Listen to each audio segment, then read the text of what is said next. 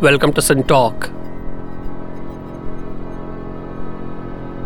The Sin Talkers around the table today discuss the strong and weak modes. We'll think about strong and weak ties in relationships and the dynamics in a variety of contexts. Are strong ties often redundant? Might distant acquaintances or strangers be a greater source of new information than close friends? Do strengthening and weakening go hand in hand, and when? Does a strong El Nino imply a weak monsoon, and vice versa? Why? How do subsystems and systems get coupled? How is balance of power maintained? Is there always strength in numbers? Can the weak be aggressive?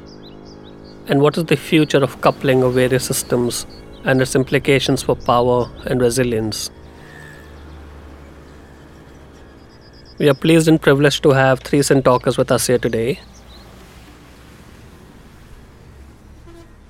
Dr. Amit Apte.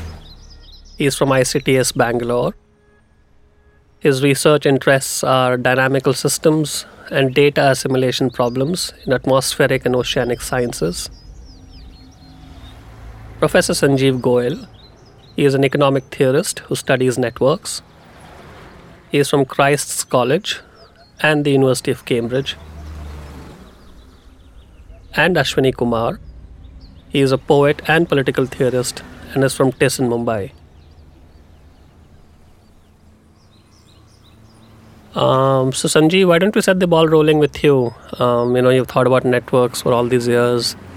Um, what is that imagination like in your head? And of course, one thinks of them as nodes and connections and um, directedness and all that. But why do weak ties matter?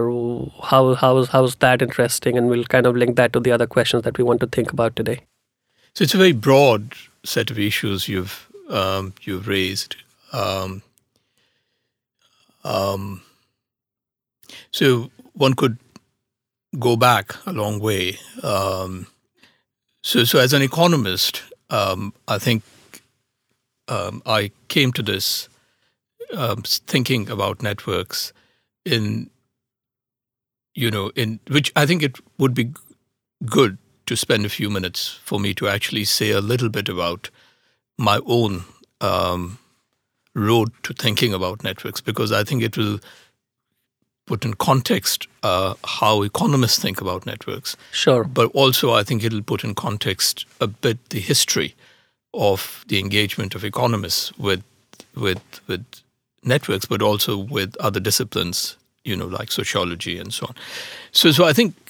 Um, if, if, if I may, I'll just take a few minutes to, to say that when I was doing my PhD, um, in the late 1980s, um, the a lot of interest in economics was about information issues. Okay, so you may not know. So you came to it from the direction of information theory, or yeah. So you know the idea, very simple idea that you don't know uh, a lot about the choices you are making. You know whether you're planting some crops, you're taking up a job, you're going in for some education. You don't know whether you're going to like it. You don't know what kind of job you're going to get at the end of it. So there's all this uncertainty. And, and economists were very um, absorbed thinking about it in the late 80s. And they had this idea that since you don't know things, you're going to try and find out about them. Right. And to make the right decisions. Right. So, how are you going to find out about them? Well, you could find out about them you know, by looking at the prices of things. If uh, something is very expensive, it's probably very good.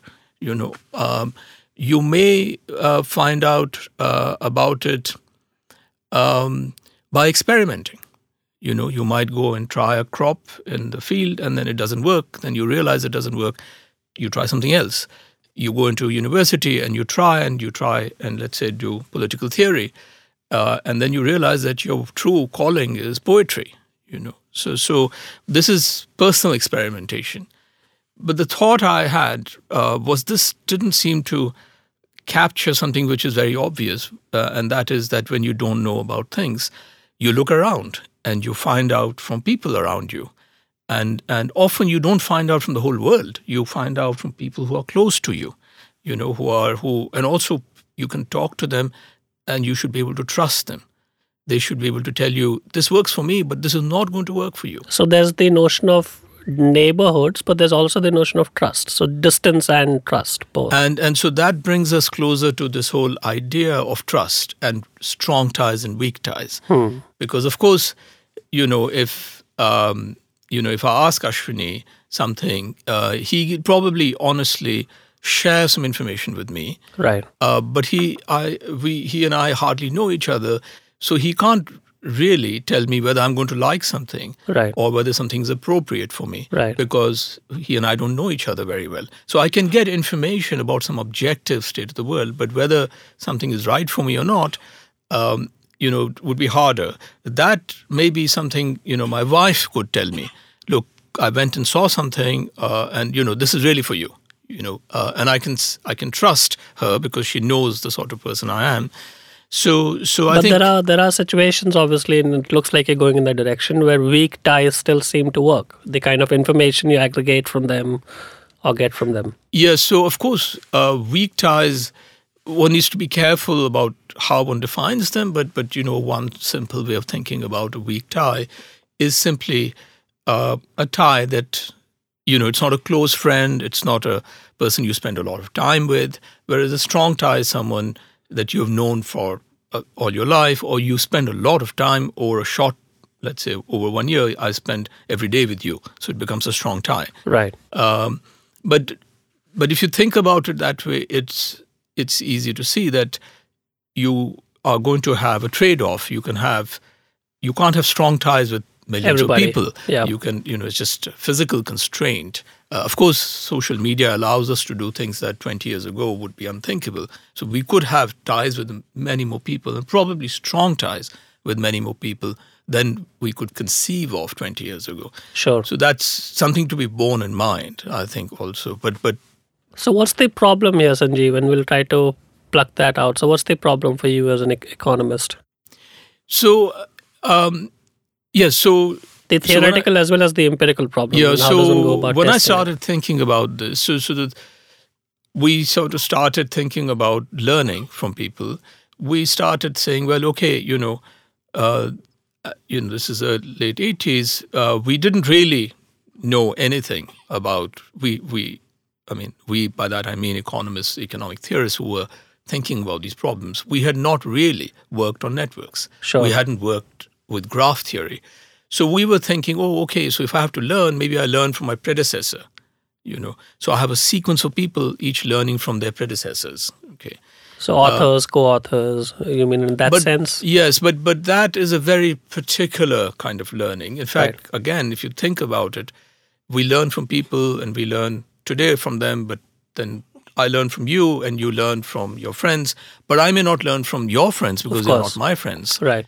that idea really came to my mind in the early 90s with my good friend Venki Bala, who was also with me in, uh, as, as a graduate student. And we then started thinking about these neighborhoods. I know you, but you know someone else. So, and I may not know them. So, you know, so there's this rich structure of a network, you know, uh, and we didn't really know how to think about uh, it because we hadn't used that sort of mathematics. It's very old, that sort of mathematics. It goes back 200 years, but we didn't know about it. So- Königsberg. Sorry, Bridge, yeah, the, maybe. yeah, So it goes back to Euler, and Yeah, so um, uh, so we started thinking about it, and and what we did was we then started uh, thinking about how the structure of the network is going to shape the way information flows, Right.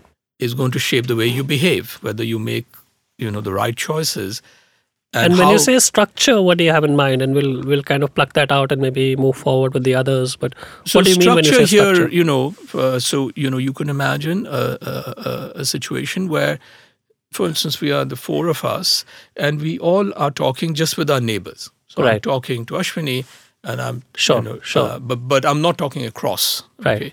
But we can have another situation where we are all just talking to you.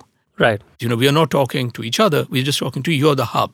Right. These are very different networks. And the way the information flows, the aggregated, what people have access to, the cost of accessing information, everything changes. So that's yes. So in fact, the main theorem in our paper uh, was that structures which have hubs Hmm. typically will lead to will not be good at transmitting information. They will lead to blockages. Oh. Um, you know, and they will essentially be inefficient.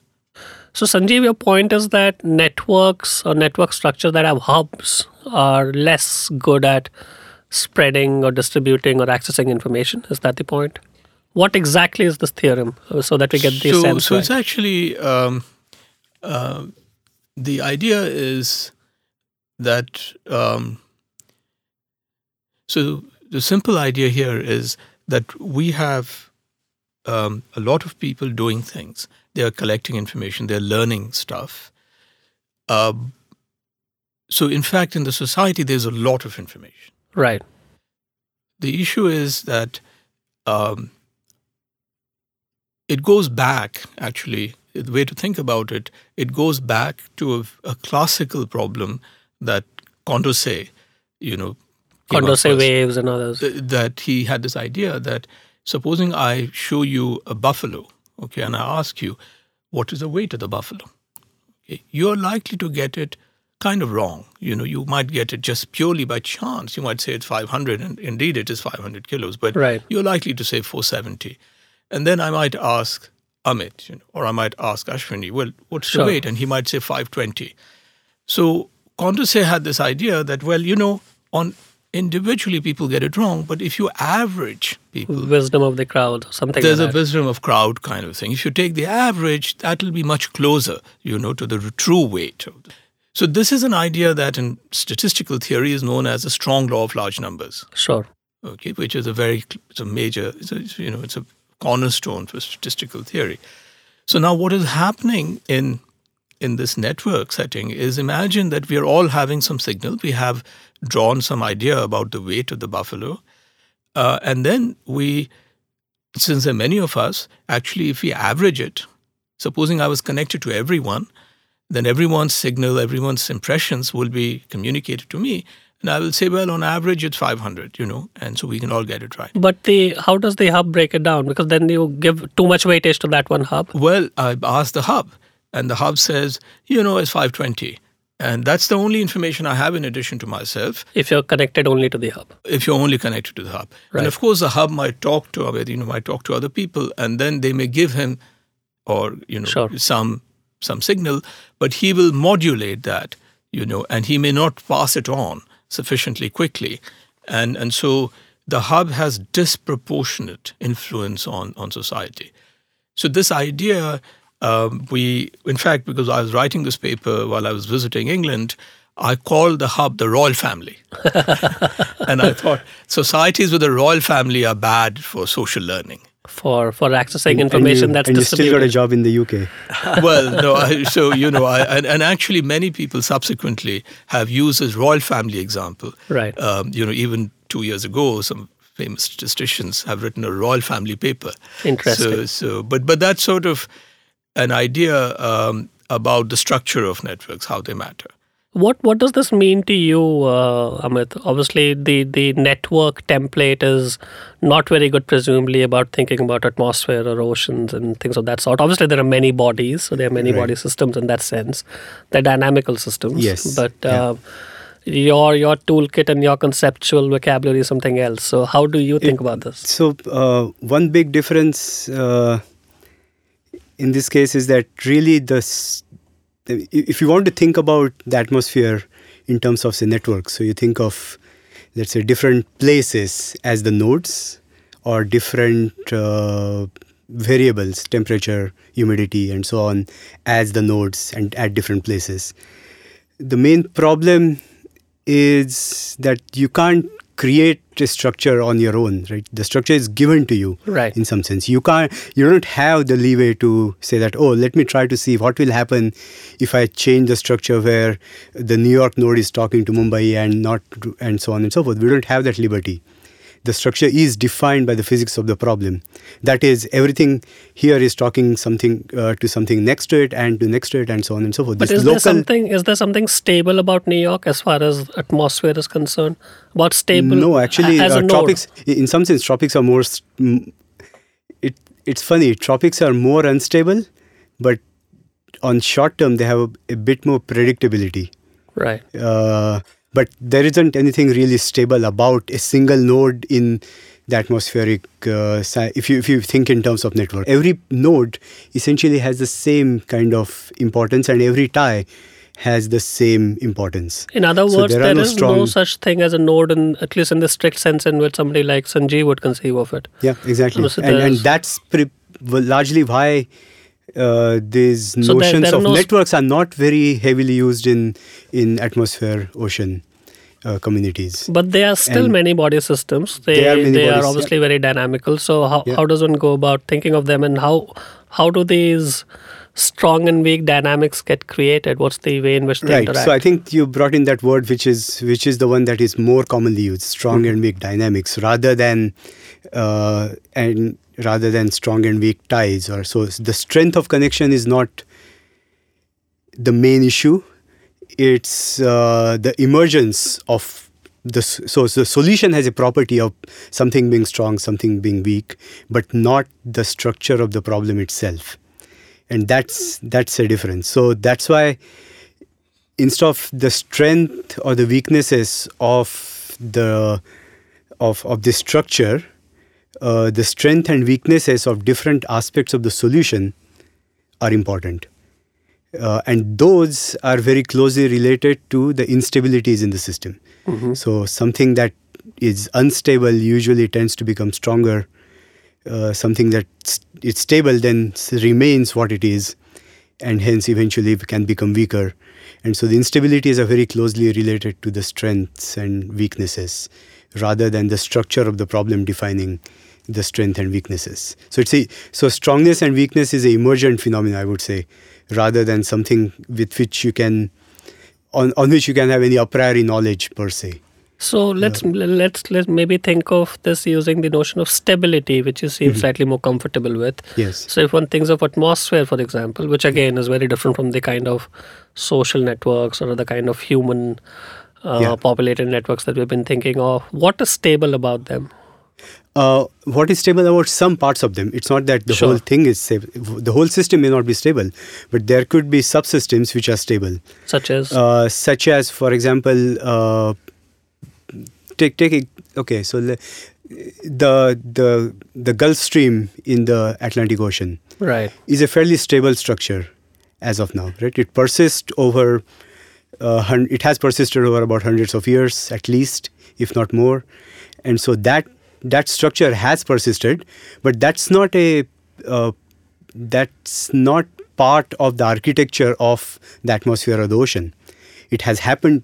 In fact, people do worry about the Gulf Stream shutting off, in which case Europe will actually get much colder and so on and so forth. So there are effects that will So have. it- it- so it it's a could be- property of the solution currently that we're experiencing. it could be a change. temporal em- emergent phenomena. It's It could not be. It could be, and most of the times in most systems in the atmosphere and ocean, uh, things are really uh, transient.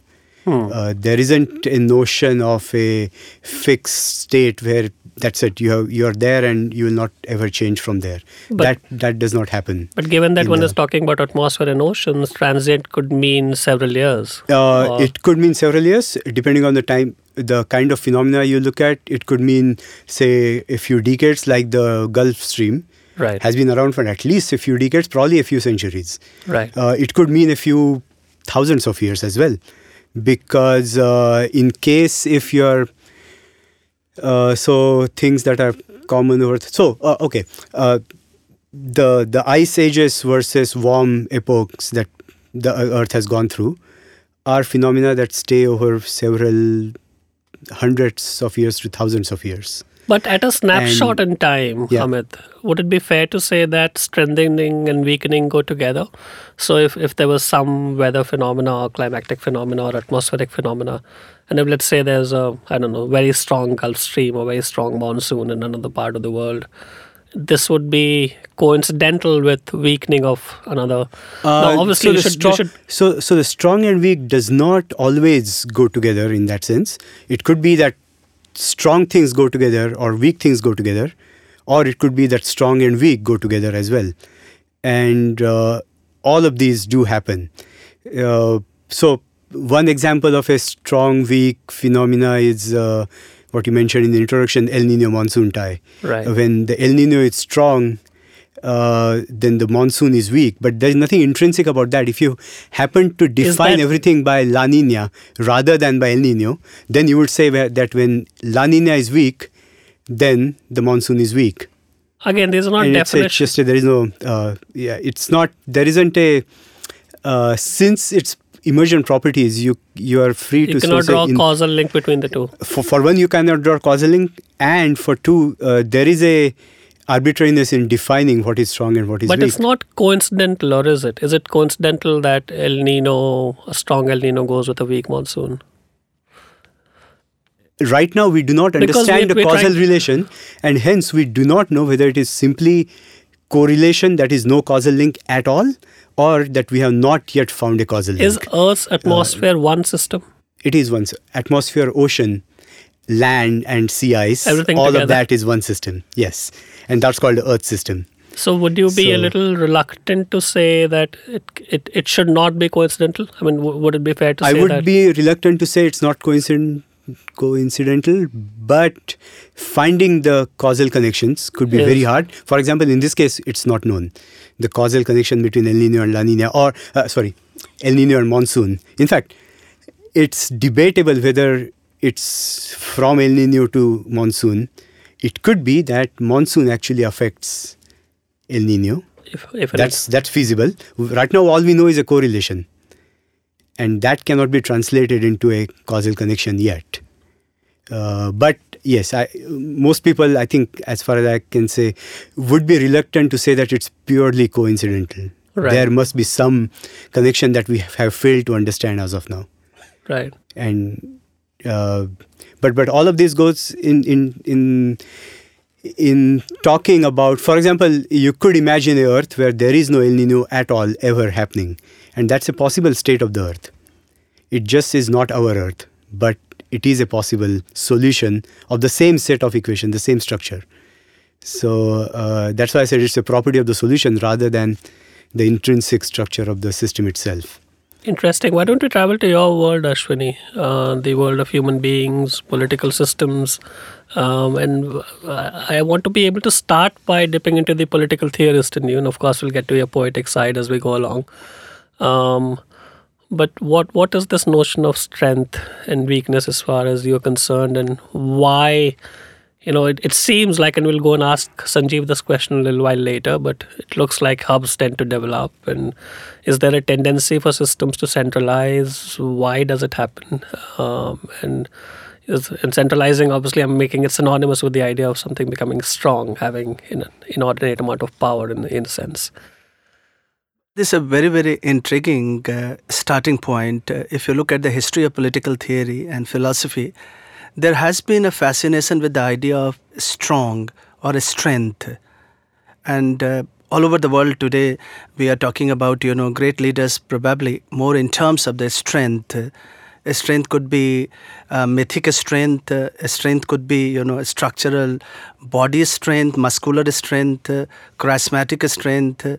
So there has been, uh, you know, this fascination since age age. So, Uh, the idea. ability to influence things? Yeah, yeah, yeah. If you look at, you know, go back to the Greek political theory, especially Plato and Aristotle, and Plato was really, uh, you know, developed uh, a certainly a dangerous idea of eugenic. Uh, so the philosopher king is not just philosophically elevated, uh, you know, king, but also in the, you know, if you Plato's idea of uh, uh, creating a, a guardian guardian elite uh, is based on eugenics.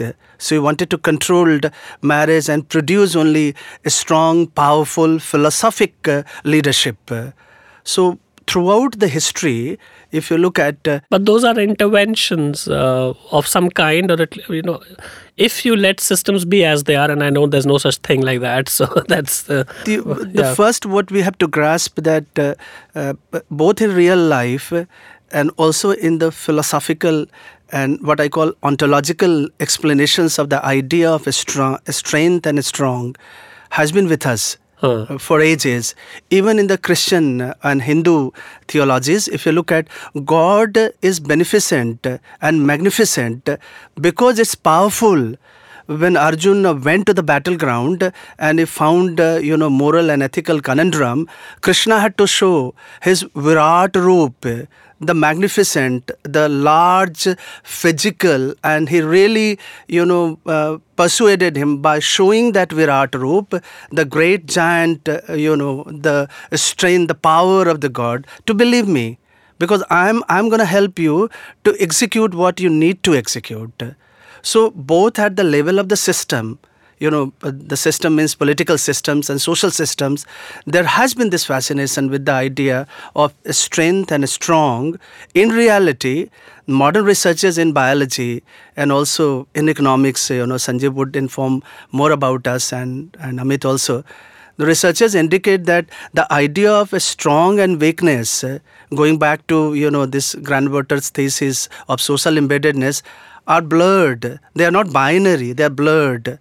And, and these are transient and contingent idea. But in political theory, in political theory, and also in poetry, in poetry, one of the reasons Plato, you know, banished poets out of his uh, kingdom is that poets were trying to trying to create something, you know, weak. The whole idea. If you look at history of democracy, democracy was perceived as a weak system as opposed to the powerful monarchical system. So Plato and Aristotle together hated the idea of democracy. So my sense is that uh, given uh, you know across board uh, and especially in sciences, uh, sciences post enlightenment sciences. So uh, Ashwini, there is because it is in democracy in the way you yeah. think of it in a slightly laymanish way. There is this belief that there's strength in numbers, but it looks like and even from the way you were talking about it, Sanjeev, it, it looks like what matters is the number of connections. Huh? Is, is, what, but but, what, but I want to come in here. Yeah. But conceptually, if you look at, uh, you know, both in Greek political theory and going back to the classical Indian political theory on democracy, democracy is the rule of the weak. Hmm. You know, weak will inherit the earth. Meek Not, shall inherit. Yeah. So so both in Christian theology and Hindu theology, democracy came very late to us. I right. mean, like one of the reasons Ambedkar worried about democracy, that is not the hospitable soil for democracy. India is not. So, because the rule of the weak, the rule of the subaltern, the, ru- the rule of the ruled is itself is a weak idea. So, democracy is a weak idea, and that's the reason in Turkey, in, in Hungary, in America, in India, there is a fascination, there is a growing enchantment with the idea of strength and, and a strong.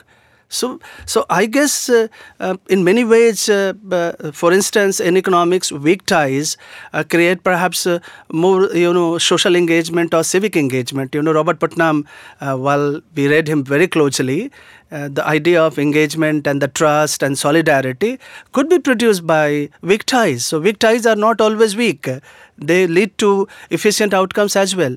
But in political theory and philosophy, also in the history of science, uh, and especially if you look at the works of neo-Darwinians today, and the context of post uh, you know humanistic project or transhumanism strong has come to overtake our political imagination hmm. So democracy faces this new challenge. Democracy is being, uh, you know, subverted by this ontological idea of a strong. So a strong shall rule and weak shall be ruled. So what is that structure? What is I mean if you think of it as a network, is this the structure where the hub somehow sits at the top and everything else is yeah, so, folding so, it? How I mean, does one conceive of it structurally? So I thought Ashwini's raised a number of very interesting points. Hmm. So it, it just so turns out, it's, it's just a coincidence that yesterday when I flew from Ahmedabad to Mumbai, I was actually reading The Republic yeah. right. by, by, Plato. Hmm. I'm and, so delighted. and, you know, and uh, I don't know, of course, much of political theory, but um, I just wanted to, uh, uh, and I don't mean to follow up on your comments on Plato and Aristotle, but what I did think you know, you were saying about the nature of democracy and, you know, the rule of the ruled.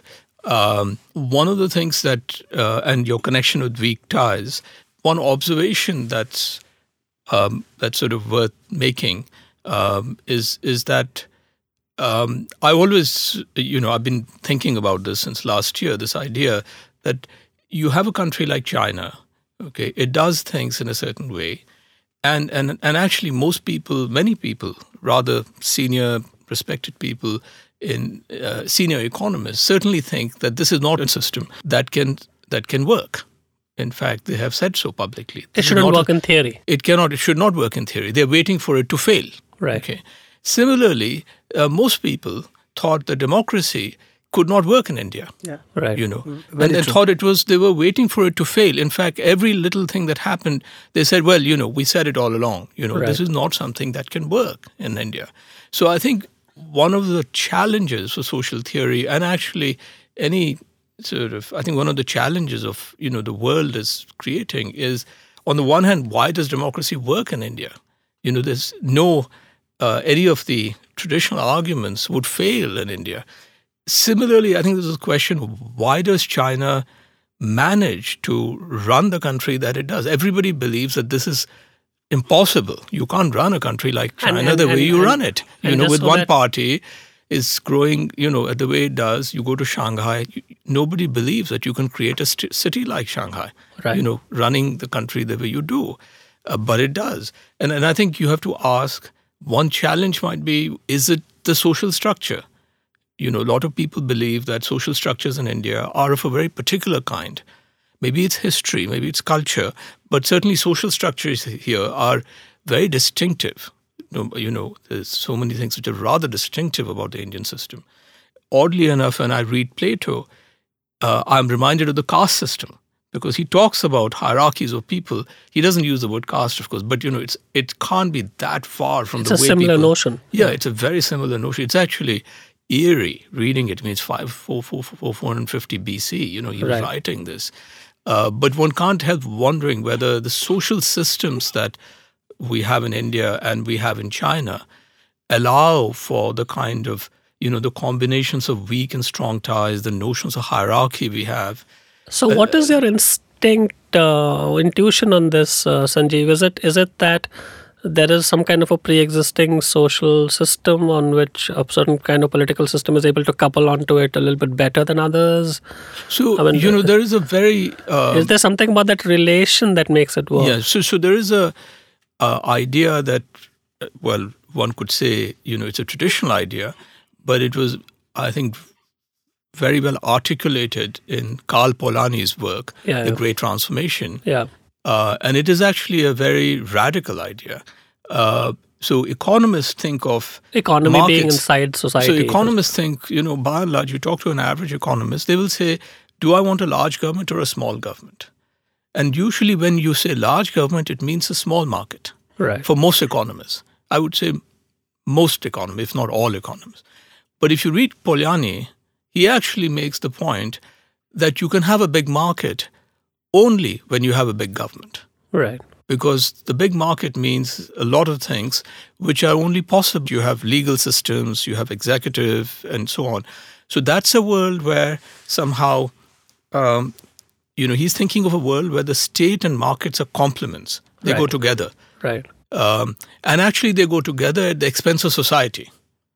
So this is the Thatcherite idea. You know, Thatcher said there aren't there is no society. You, you know, there are families, there are people, there are families, true. And then there's no such thing as society. But but if you go to Putnam, this is what Ashwini was saying. So Putnam's, I think, a big idea is you can't have a democratic political system without having lots of social ties.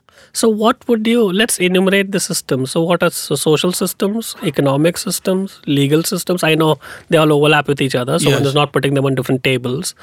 What else? Some kind of cultural. Yeah, yeah, so I mean, I have been thinking about it in terms of the state or Right. the political system and social Because I'm going in the direction of trade-offs, right? So, Yeah. do they kind of feed onto each other? Are the relationships parasitic, synergistic? Yeah, so there is a view, for instance, that you know the state and the market are substitutes.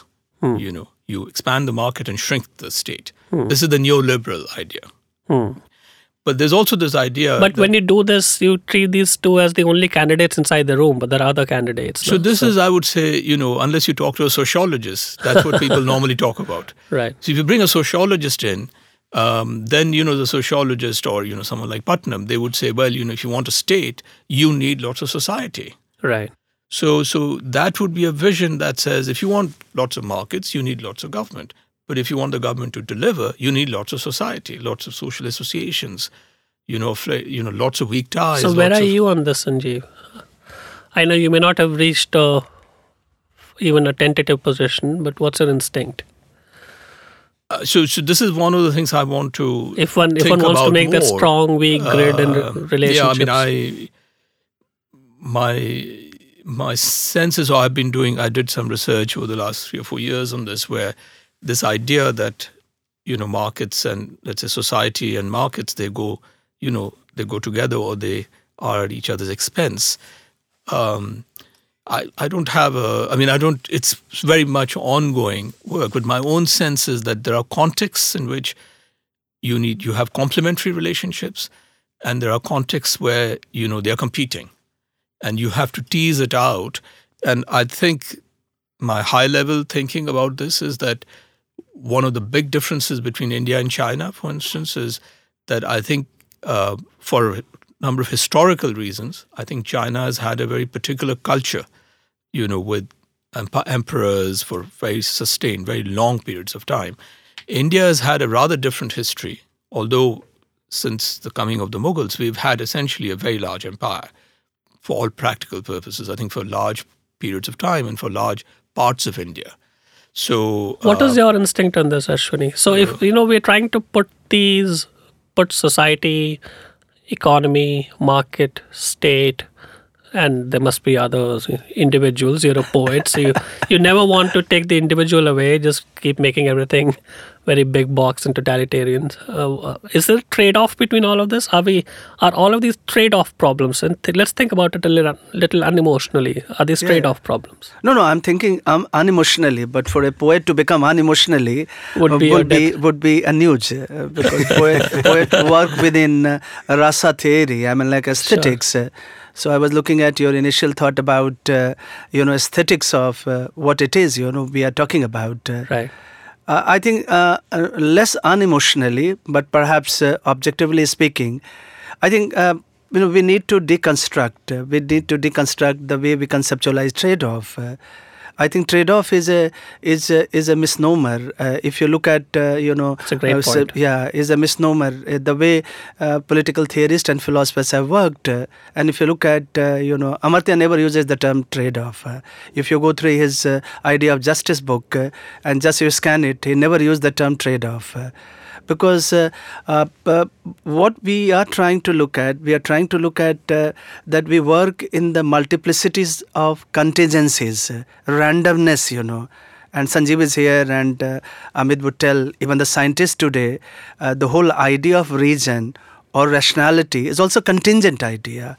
A game theorists continue to inform us that look, you know, uh, this is uh, this is a structural property, this rationality, which is untrue. I mean, the way markets fail, the way governments fail, even so Polanyi. trade-offs. So what what exactly is wrong with the idea of trade-off? That it's preconceives a zero-sum kind of game. Is, if, if trade-off is based trade-off is based on a binary, false binary. Yeah. So uh, based on a gain and loss. So if you look at Benthamite tradition, the whole Benthamite tradition is very influential in microeconomics particularly, and also sociological economic sociology is very powerful understanding. On the contrary, on the contrary, if you look at uh, uh, the way we have been trying to deconstruct and look at, uh, you know, I referred to in the beginning when I started talking about the idea of a strong and weak, uh, the post-humanistic project uh, or transhumanism, where we are talking about, uh, you know, AI, artificial intelligence, robotics.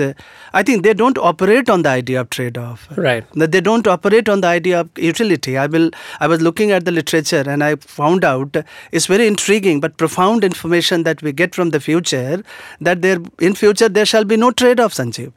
Because the artificial intelligence based robots, robots, and they, you know, they don't require trade-off. they they operate in a world, you know. On the other hand, uh, economic sociology has informed us. Sanjeev's own work has informed us that there is a multiplex of strong and weak ties. And weak- so yeah. I'm going to go back to this idea, and and just coming back as so that you know I can provoke all of us into thinking that this idea eh, has a ontological status.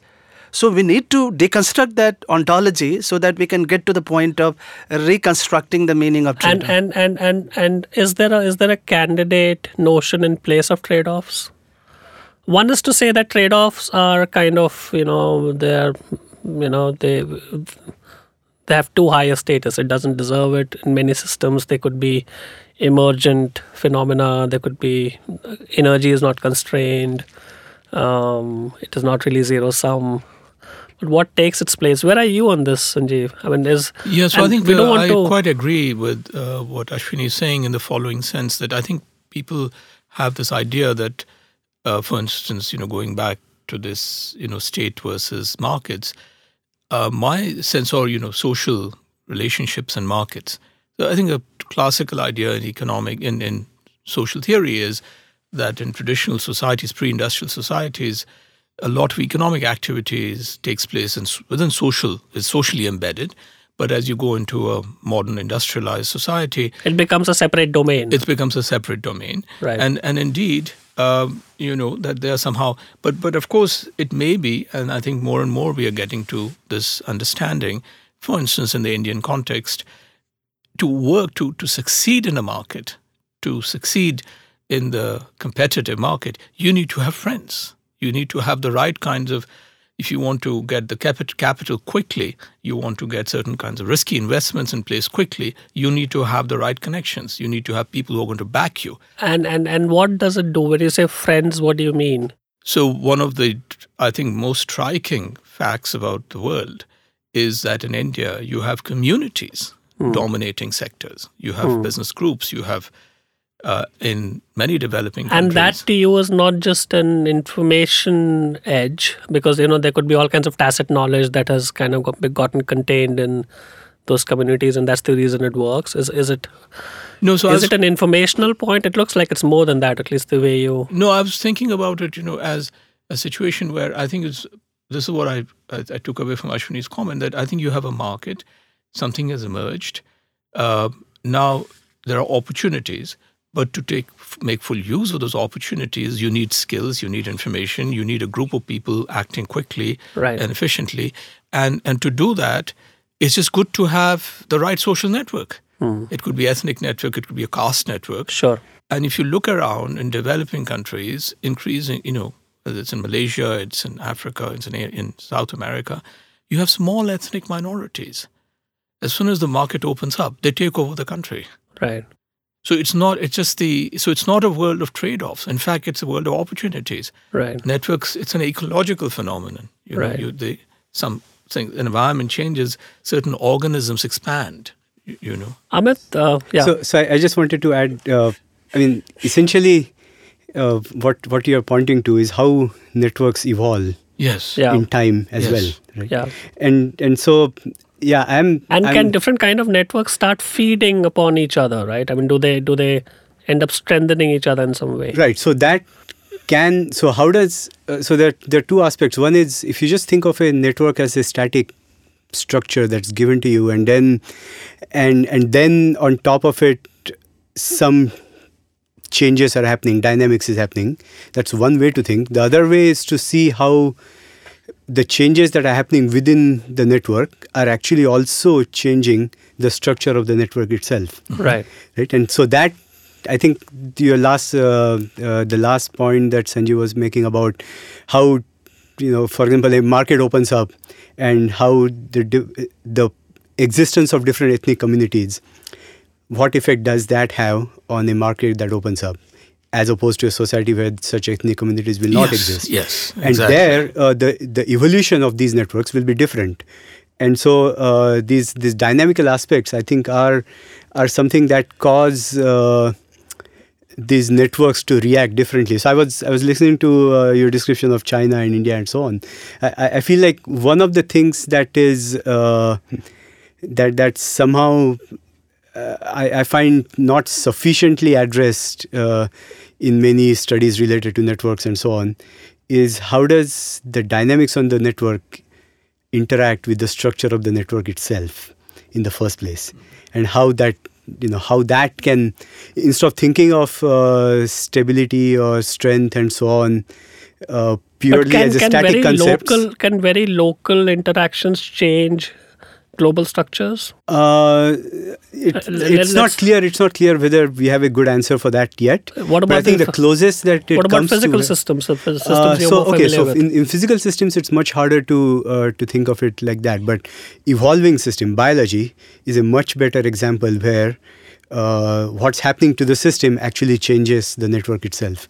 And so, how, for example, neu- neural networks evolve, uh, or how uh, st- structures of different chemical reactions happening within a cell or between the different cells and so on But can I how come- that changes over time as a evo- at, as a evolution it's something that is very actively studied and i'm not sure uh, there is a very good answer to the question that you asked about uh, I mean, we, we don't really understand how this happens, really, Uh, but we don't does it happen? I mean, one is the uh, how yeah, I. I think yes, certainly it happens. I mean, neural networks is something that definitely evolves over time, over generations, and Well, what uh, about but- atmospherics? Does it happen there? Is there a way of thinking of very local No, I- I don't really interactions think and of- changes leading to you know action at a very far away distance? No, I don't think that. No, I don't. No, I don't It think doesn't. it happens in those systems at all. Amit, can I- yeah, can- can I sure, come of in course, here? Of course, yeah, please. Uh, it seems that uh, you know your emphasis on is very interesting take that you have provided and talking about, but seems like a certain sense of biological determinism. So if you look at you know not the really. You know, evolution doesn't. I'm uh, actually yeah not it's really a very- thinking about determinism necessarily Yeah, because it- uh, in fact most of the times Yeah. uh, these days uh, biological systems are not uh, modeled by deterministic dynamics at all. Yeah. They are modeled by stochastic dynamical systems. yeah. Uh, so But it's not sugge- really deterministic. What, yeah. what I'm suggesting here, there is an implicit recognition that we are evolving. So if you look at evolutionary biology and, and the marriage between evolutionary biology and economist, you know, Yes, which is yeah, a fad yeah. today. Uh, my students are really intrigued about this, you know, marriage. Uh, In the past, there was a divorce between biology and economists, but they are now Yes. talking to each other. And this, I'm coming back to the idea of, you know, weak and strong. Seems like the evolution, and that's where robotics and artificial intelligence comes into play. Because they say that, you know, the dynamics we don't require. We can stop here and we can create a new body, you know, completely new, new system, which hasn't biologically evolved through evolutionary process. But those are not emergent uh, entities, right? They are entities that you create. Well, uh, so they. Uh, so I mean, in the in the kind of world that I think you are trying to imagine, Ashwin, yeah. The robots and so on are actually emergent phenomena that that they are something that are evolving you are creating new entities new robotic entities but they have different properties than what you started with and they are in some sense evolving as well Uh, is is the sort of say imaginative No, but- view but- that you but, have ashwin yeah, that you are trying to project Yeah, yes. so Yeah, when uh, I'm, I'm here in the evening, I'm going to release uh, a novel, a Mm-hmm. fiction. But one of the books last year I came across, uh, uh, Sanjeev, is titled Cyborg. So Mm-hmm. I asked the young poet, uh, you know, he says, Cyborg, uh, yeah. cyborg. You know, the Cyborg, cyborg, uh, you know, I come from humanistic traditions and rasa theory. Cyborg is a new creature. What Yes. is it? And the poet started asking me that, look, you know, you explain because you are a professor poet. So it seems that I'm more qualified. I, I couldn't, uh, you know, uh, there was a sense of, you know, conundrum. There was a sense of puzzle for me that how do I explain this new creature? Uh, because in poetic world, if you look at, uh, you know, Ramayana, Mahabharata, these are great epics. But in the great epics, there is no cyborg. Yes. So this is this is something that I'm also I'm opening up you know new debate here. That how do we deal with that? That is something that has not evolved, and then you are pitted against a system or a structure which is so new, mm-hmm. but so mm-hmm. powerful, so strong. And, and, and deterministic in the sense that uh, all the outcomes seems like efficient here. So Sanjeev and Amit, uh, can we think about uh, a possible imaginary world of market uh, controlled and regulated by these cyborgs and robotics uh, producing efficient outcomes continuously which is which is possible Th- in That's- theory that's- which is possible yeah I mean, a lot of things work in theory, but they don't seem to work in practice, and vice versa. Where are you on this, Sanjeev? Uh, so I was going to say, I mean, already we know that there's a lot of automated trading in markets. Of course. You know, through algorithms. That's not something we we have to imagine. That's happening. a good one. I'm a poet. I'm all the time dream, dreaming and imagining. Yes. no, I mean, I, in I addition to my social science training. yeah, no, no. So I was just going to say there is a lot of that happening. Is there? Uh, I mean, the one question I want to ask you is that if we think of systems, and for the, for a for a brief while, let's think of systems as being distinct from each other in some in some characteristic way. Mm-hmm what kinds of systems end up getting synchronized to each other? Is there is, is there a general way of saying right. that what leads to systems getting synchronized? What leads to subsystems getting synchronized? Uh, so that that's a that's a fairly uh, difficult question to answer at this stage in the sense that there's a whole different variety of different networks or differently connected systems that people have observed being synchronized uh, for for okay so the original work on synchronization really uh, started off by saying that as you make the coupling stronger and stronger uh, there is more synchronization. And what does it mean to make coupling stronger and stronger? How does how how is coupling made stronger and stronger? Uh, so in, in, in physical settings it would be something like where where the effect of one system on the other is is stronger right, right? so that that's just purely physical. Uh, i do not know exactly how that will play out in economics for example. I, haven't I really thought enough about economics or political theory and so on. or or, yeah exactly. If you have if you have closer friends for example sure. right? Or something like that. Uh, and that that strength of uh, coupling, increasing strength of coupling, leads to synchronization, was one of the first observations. But then, uh, with a whole variety of different types of networks, people saw that as you keep increasing the strength more and more, that doesn't quite play out. That is, they become synchronized, but at some point they can become desynchronized as well. Mm-hmm. They become st- even after increasing strong. in strength and synchronization. After increasing the strength even more than where it was synchronized, the the synchronization is lost. Because and if that the, happens, the... then it's not unclear exactly what the controlling factor really is. It was thought to be strength, but that's not quite the case. Uh, it is so true that extremely weakly coupled systems tend not to synchronize.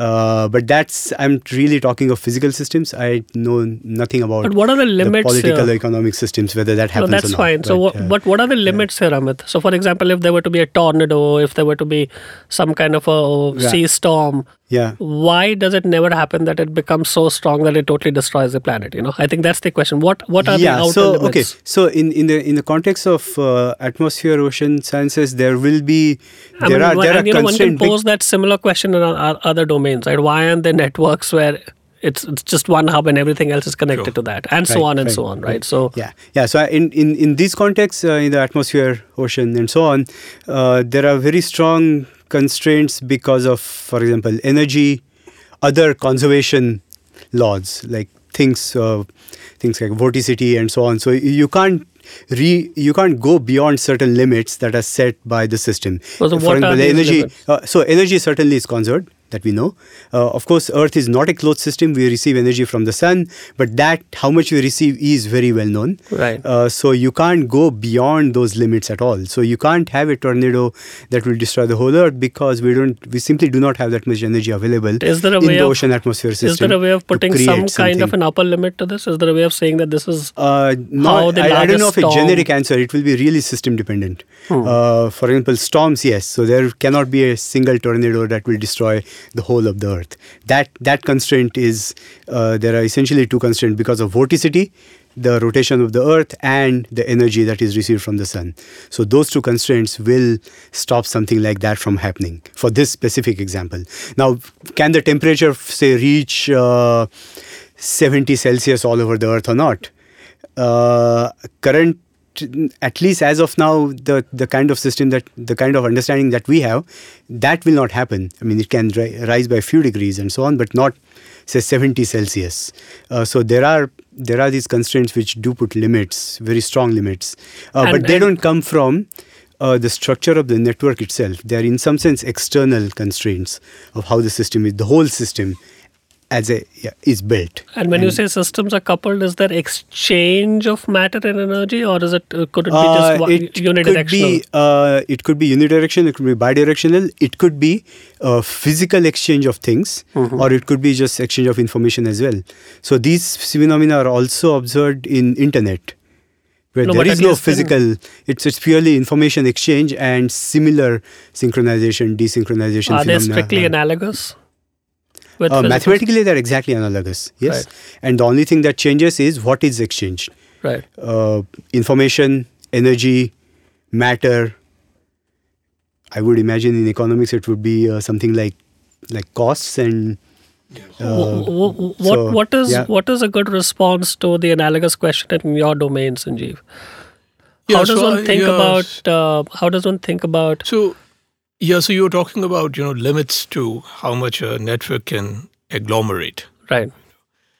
So one of the things I think that's very um, How strong can a hub get? How yeah. strong? So how this is one of the things that's very striking, um, um, and and actually it's it's we can spend if, if we can spend two minutes on this. So what happens is that if you look at um, if you look at um,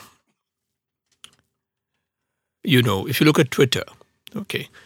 So what happens on Twitter is that there is this thing I can follow you, right? And and you can tweet and you can retweet. And so so that's the way the network is set up. So what you see on Twitter is um, uh, most people, practically everyone, has very few followers. You know, 10, 15, 20, 30 followers. Um, um, but there are people with 30, 40 million followers, right? So um, uh, certainly Obama had some. Hundred some- million. And and I don't know. Uh, imagine Trump, you know, uh, but also there are celebrities, you know, Sure. major actors, you know, and who are having Millions of millions and millions. So, so that's a. It's not quite a single hub, but it is quite different from Facebook, where if you look at the number of friends people have uh, in social relationships, that's quite bounded. In fact, it's it's pretty sharply bounded. That's a network where if I'm friends with you, you have to be friends with me. Whereas in Twitter, I can follow you without you following me. You know, in fact, normally when I follow you, you will not follow me. You don't even know if I exist. Right. So, so there's a sense in which that protocol of the linking places some constraints, you know, on how much how how much cent- centralization you can have. I think on Twitter you can have a lot more than on Facebook. Uh, so th- you can think of that as a physical constraint or resource constraint. Uh, but you can think of cities. But this is know. not entirely protocol dependent. Of course, if you have different kinds of protocols, you get different kinds of network structures. But if you wanted to come up with a protocol that would lead to 100% centralization with one one hub being connected to everybody else, could you do that? Yeah, I mean, the constraint would be that the person, you know, generally the physical constraint is that if you, you know, the person may not be able to cope with that level of activity. So just simply, you know, that's the sort of, but but That's what we- time constraint. Okay. yeah, but but you know, but but that's the only sense in which you know these networks are constrained, and you can see it with the size of cities. You have cities which are 25 million people. I think 100 years ago it would have been considered absolutely unbelievable. Yeah, some people would have declared it impossible. Yeah, so so But- but now but- you see this agglomeration, extraordinary agglomeration. but, but the networks you mentioned, for example, Twitter uh, is essentially a unidirectional network. Yes, that's what I was saying. Uh, Yeah. and uh, but but Facebook is by definition a bidirectional network, whereas uh, airlines networks can be possibly, but airlines do have st- very strong hubs, Yes, they do. and uh, they are bidirectional as well. Yes, in- they are. so, yes, uh, yeah. so although in the it- constraint there is the size of the airport. Size of the air, the Yeah. physical constraint of how much airport And can those are handle. very And- slow to change for obvious then- reasons. yeah, yeah. But do these do these automatically create resilience? I mean, how does one how does one think of that? So I've actually Uh, there is yeah. there is something resilient about a planet, right? That a tornado uh, gone freak cannot just destroy the planet. Now it's it's uh, nobody has built that in, uh, but but you know there are whatever external constraints take care of it. External constraints essentially the energetic of it. constraints and take care of it. So this physically, yeah. resilience question is a central question in the study of networks and actually network systems. And and I think that so there's a very famous paper by Laszlo Barabasi. Uh, and it, as I said, it's a classical problem. So Robert May has some very famous Sure. theorems on this. So La, Barabasi et al. have a paper in, I think it's in Nature, where they argue that supposing you take a highly centralized network with hubs and it's attacked, but it is attacked randomly. So let's say 10% of the nodes are knocked out. It's very unlikely that you will get a hub because you're going to knock nodes out at random. So you could knock out a lot of nodes and you will not get another you, hub. A, a, hub, right? So so the network is very resilient to random attacks. But it is very vulnerable to a targeted attack. So you could attack the hub. If you attack the hub, you've knocked it out. And uh, so this is, of course, as you can all we can all imagine, the most famous example of this is you know an attack on the Indian Parliament or right. maybe an attack in New York. Right, that's a hub. That's, you know, it has yeah. this resonance. So, in some work that I did, um, what we did was we basically studied this problem from a more economic perspective. We said, you know, I can design a network and I have limited resources to protect this network. Um, you know, I can assign army and I can, you know, uh, reinforce some nodes and so on. And, and you have some attack resources and you can attack nodes. And, and what we showed was uh, quite the opposite, actually, of the Barabasi theorem. We said that in systems, in network systems, normally there is something known as um, a law that this value of the network is actually increasing sharply in the number of nodes that are connected. Right. It's not linear. It's actually convex. It's increasing, right. you know, at an increasing rate. Right. Some kind, some kind of a power law. Some kind of a right. super additivity. Sure. So in these systems, we showed that what you really want is um, you want to pro- you want to create hub spoke structures and you essentially want to protect the hub that's your best bet and the idea then is that you know either the opponent will get the hub well that's too bad. Uh, but it's equally likely that you will protect the hub. Right. So you get a bang bang solution. Not only is attack more easy but also protection more easy. Is protection more easy. Yeah. And then you get a bang bang solution. You either lose everything or you protect almost everything. Yeah.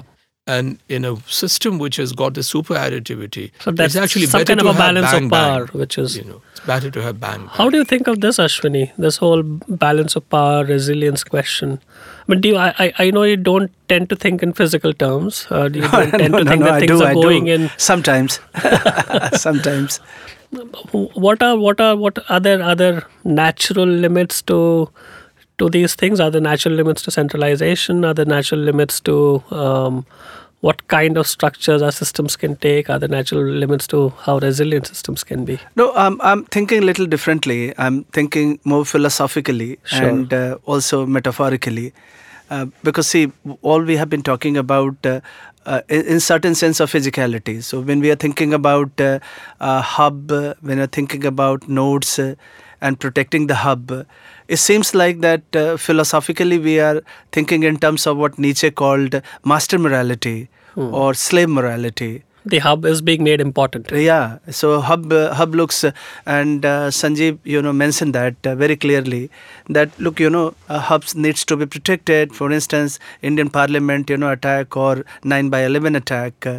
So part of the problem is here, uh, and this I call uh, something symptomatic of what I call, uh, you know, influenced by Deleuze and Guattari, is a schizophrenic modernity. In this idea, there is a certain schizophrenia which looks down uh, upon the idea of weak nodes, uh, the weak node networks. So if you look at uh, the, the, the parliament, even metaphorically, parliament is destroyed. There are 29 mini parliaments working in the country. They would continue to operate through different systematic balance or resilience. So what we need to do philosophically, we need to contest this idea, which is based on, uh, again, uh, a microeconomic, uh, you know, driven theory of, uh, you know, zero sum game that you started out with. So here again, resilience and non-resilience. I think that's not true in reality. So I if you think look you, at you're bringing in reality, which is interesting. So, Yeah. in real world, Yeah. Sanjeev, Yeah. do there exist systems where the hub is everything? Now, Twitter is. No, I'm not suggesting it's not real world, but it's some kind of a play network. Let's call it. It's important, but you know. Um, so so, in- so, so, so coming back so if you if you travel across and look at uh, especially existing uh, you know egalitarian systems of tribes Uh, Uh, hmm. somehow, that's why uh, modernity is so schizophrenic. They've excluded those tribes, Latin America, Africa, because the entire paradigm of colonialism and imperialism was based on this strong hub idea. Hmm. So, whole world dependence theory, etc., etc., use that idea that these are the hubs that need to be exploited for global extraction of revenue and building the empire. On the other hand, in reality, So it's good for efficiency. it's good for efficiency, and efficiency is assessed in, in terms of uh, a eugenic theory. Imperialism was based on a eugenic, you know, that's where rather than using civility mission, they call it civilizing mission. Because civilizing itself acquires that property of hub, you know, located in the Western Empire rather than the Eastern world. I would say, in reality, resilience is far more diffused, Sanjeev and uh, Amit. You just think about it. Uh, you know, uh, I come from a little bit of, you know, chaos theory understanding. A small little butterfly can result into large systemic changes. They need not to be powerful, strong hubs. You know, like uh, like in the uh, Christopher Nolan's uh, you know world, Hollywood world. You know, that's not kind of a Gotham world. You know, or Gotham City somehow in the western imagination the hub has acquired that uh, fictional mythic uh, you know imagination of a gotham city There is no. th- i- i- Is there a center and a core to your systems, the physical No, system? there isn't. There So, isn't. As I said at the very these beginning, are those kinds there of isn't a systems. single node that's more important than any other node. Yeah, New so York there or you know, there, there is but no even, single single. e- even uh, as regions, idea. there are no cores to. I mean, we're not saying There- one node or this specific place or this specific sp- space point. No, not specific space point, D- but because of uh, uneven distribution of certain physical quantities, say energy, and and so on, uh, certain places, not not a single node as such. So, for example, the Antarctic ice sheet. Right. That is that is a very important place for sure. Right. Right? It's not that uh, melting of that is has going to have no effect at all. Uh, so there are important places, but the importance is not acquired by the structure of the network. It's acquired by uh, the current properties of the solution, and those could change in time. Right. So if if the whole ice sheet melts and eventually after 200 years we cope up with it, then that place will not be important anymore. So Something else freely, may become So important. freely mm-hmm. evolving systems are unlikely to have even semi-permanent hubs. Would or uh, we are using the word hubs a little generally, cores or would, would that be accurate? Yeah, I think. Yeah, I mean, it's kind of I mean, my my impression is that. Um, yeah, we have to look upon these results and these, you know, with due care because I think systems are very rich. They are very diverse, and you can easily imagine contexts where you would want to have very flat systems. They are actually more resilient Right. rather than centralized systems. In fact, I have done some work where, where you have certain environments where you want to have very flat, non hierarchical systems.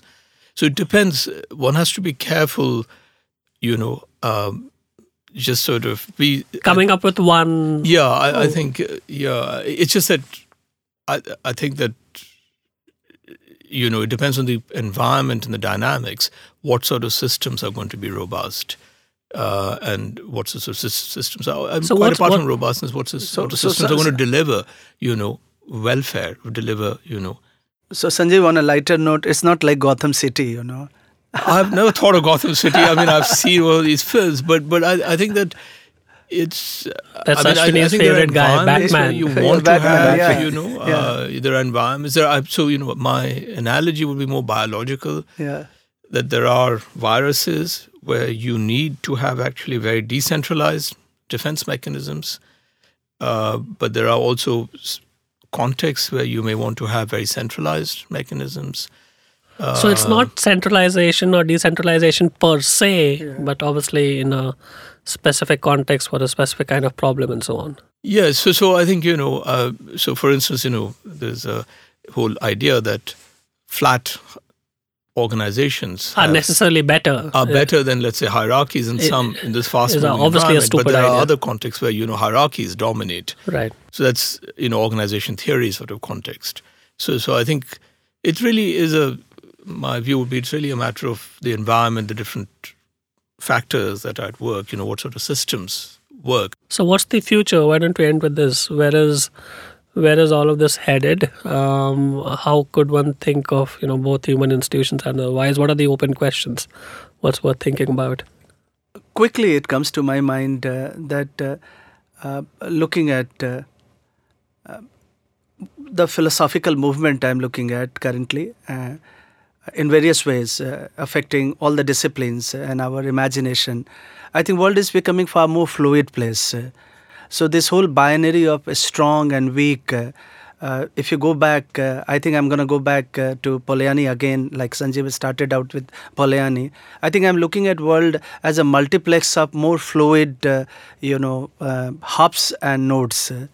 I'm looking at world uh, becoming uh, all over you know uh, not not the false binary again in terms of centralization and decentralization although this theme is very strong in economics uh, decentralization and centralization but my sense is my sense in and again coming from poetics uh, you know yeah. the whole tradition of poetics the world has always been shifting more fluid and that's that's kind of a world that I would imagine, and I would also imagine that we need to learn to live with uh, uh, certain suboptimality and certain inefficiency the philosophical and ontological uh, challenge for us is that we are uncomfortable as a human being, as a race, with the idea of uh, inefficiency and suboptimality. So you think uh, seeking extreme efficiency could be risky? It's very, very risky. It's rather dangerous, you know. It's very dangerous.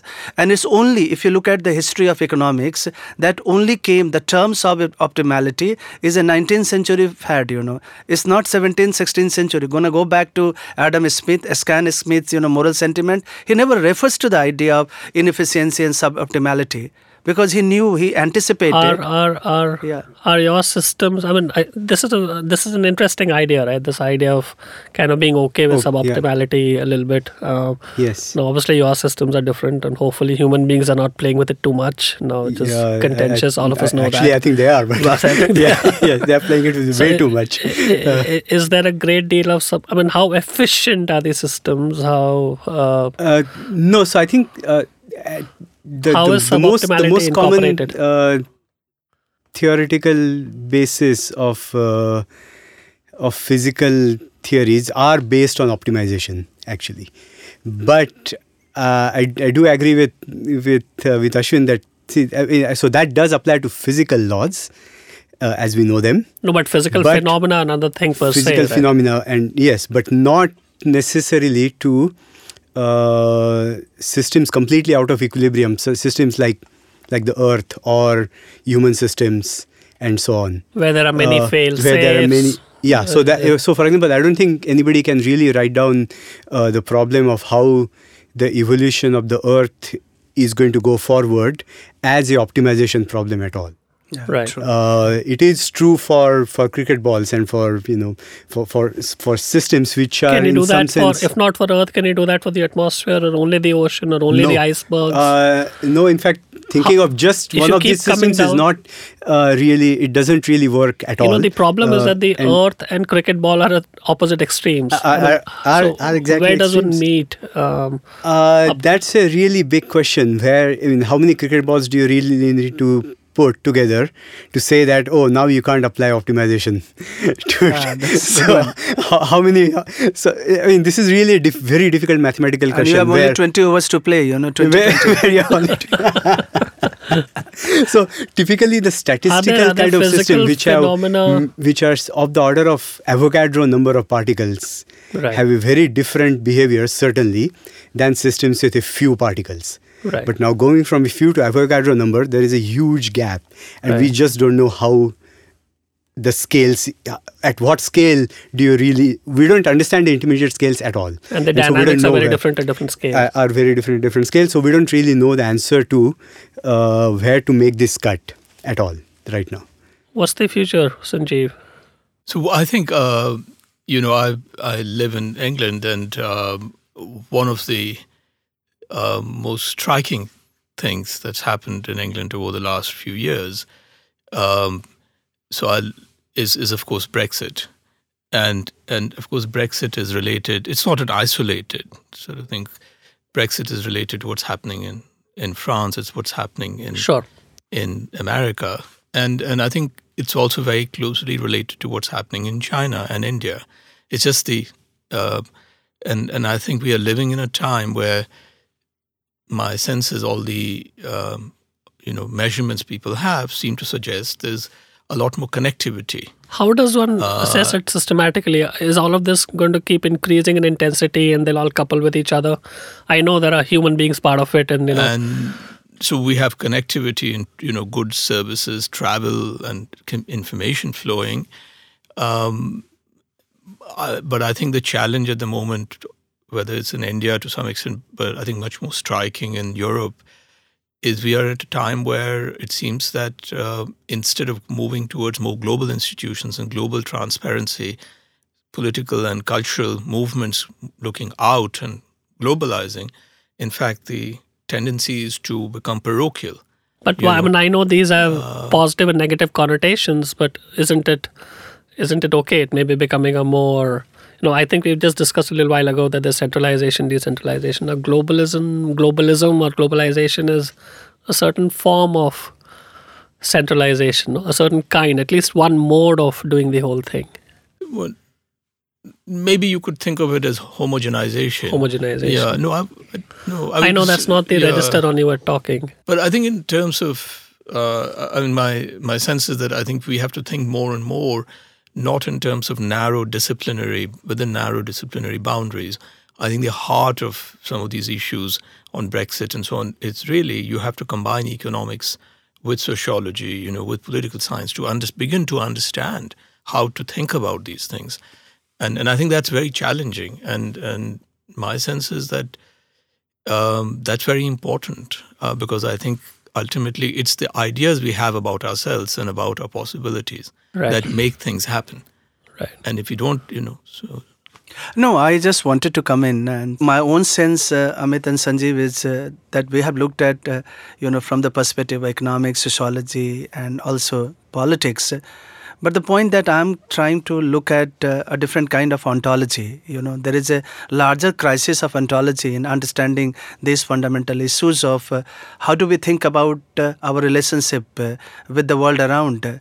And I think if you look at uh, the the way philosophers have been struggling to to comprehend the Twitter, the Facebook, uh, and the new metaphysics of liquidity, liquid modernity, I think both time and space, Amit, if you look at time and space, has become surplus and also paradoxically superfluous.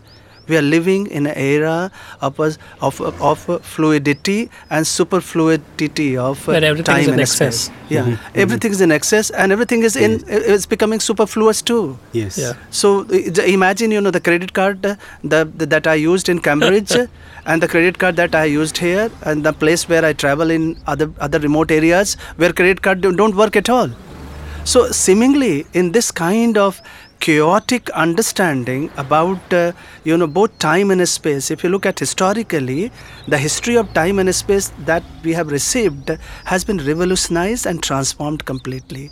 So we need to think about uh, you know strong and weak or structures and nodes uh, differently, given the emergent world of fluidity and superfluidity of time and space. Terrific. Terrific. That's a good note to end this on. Thanks to all of you for making it, and we look forward to having you soon again. Thank you for coming. thank, Thank you. you. Thank you.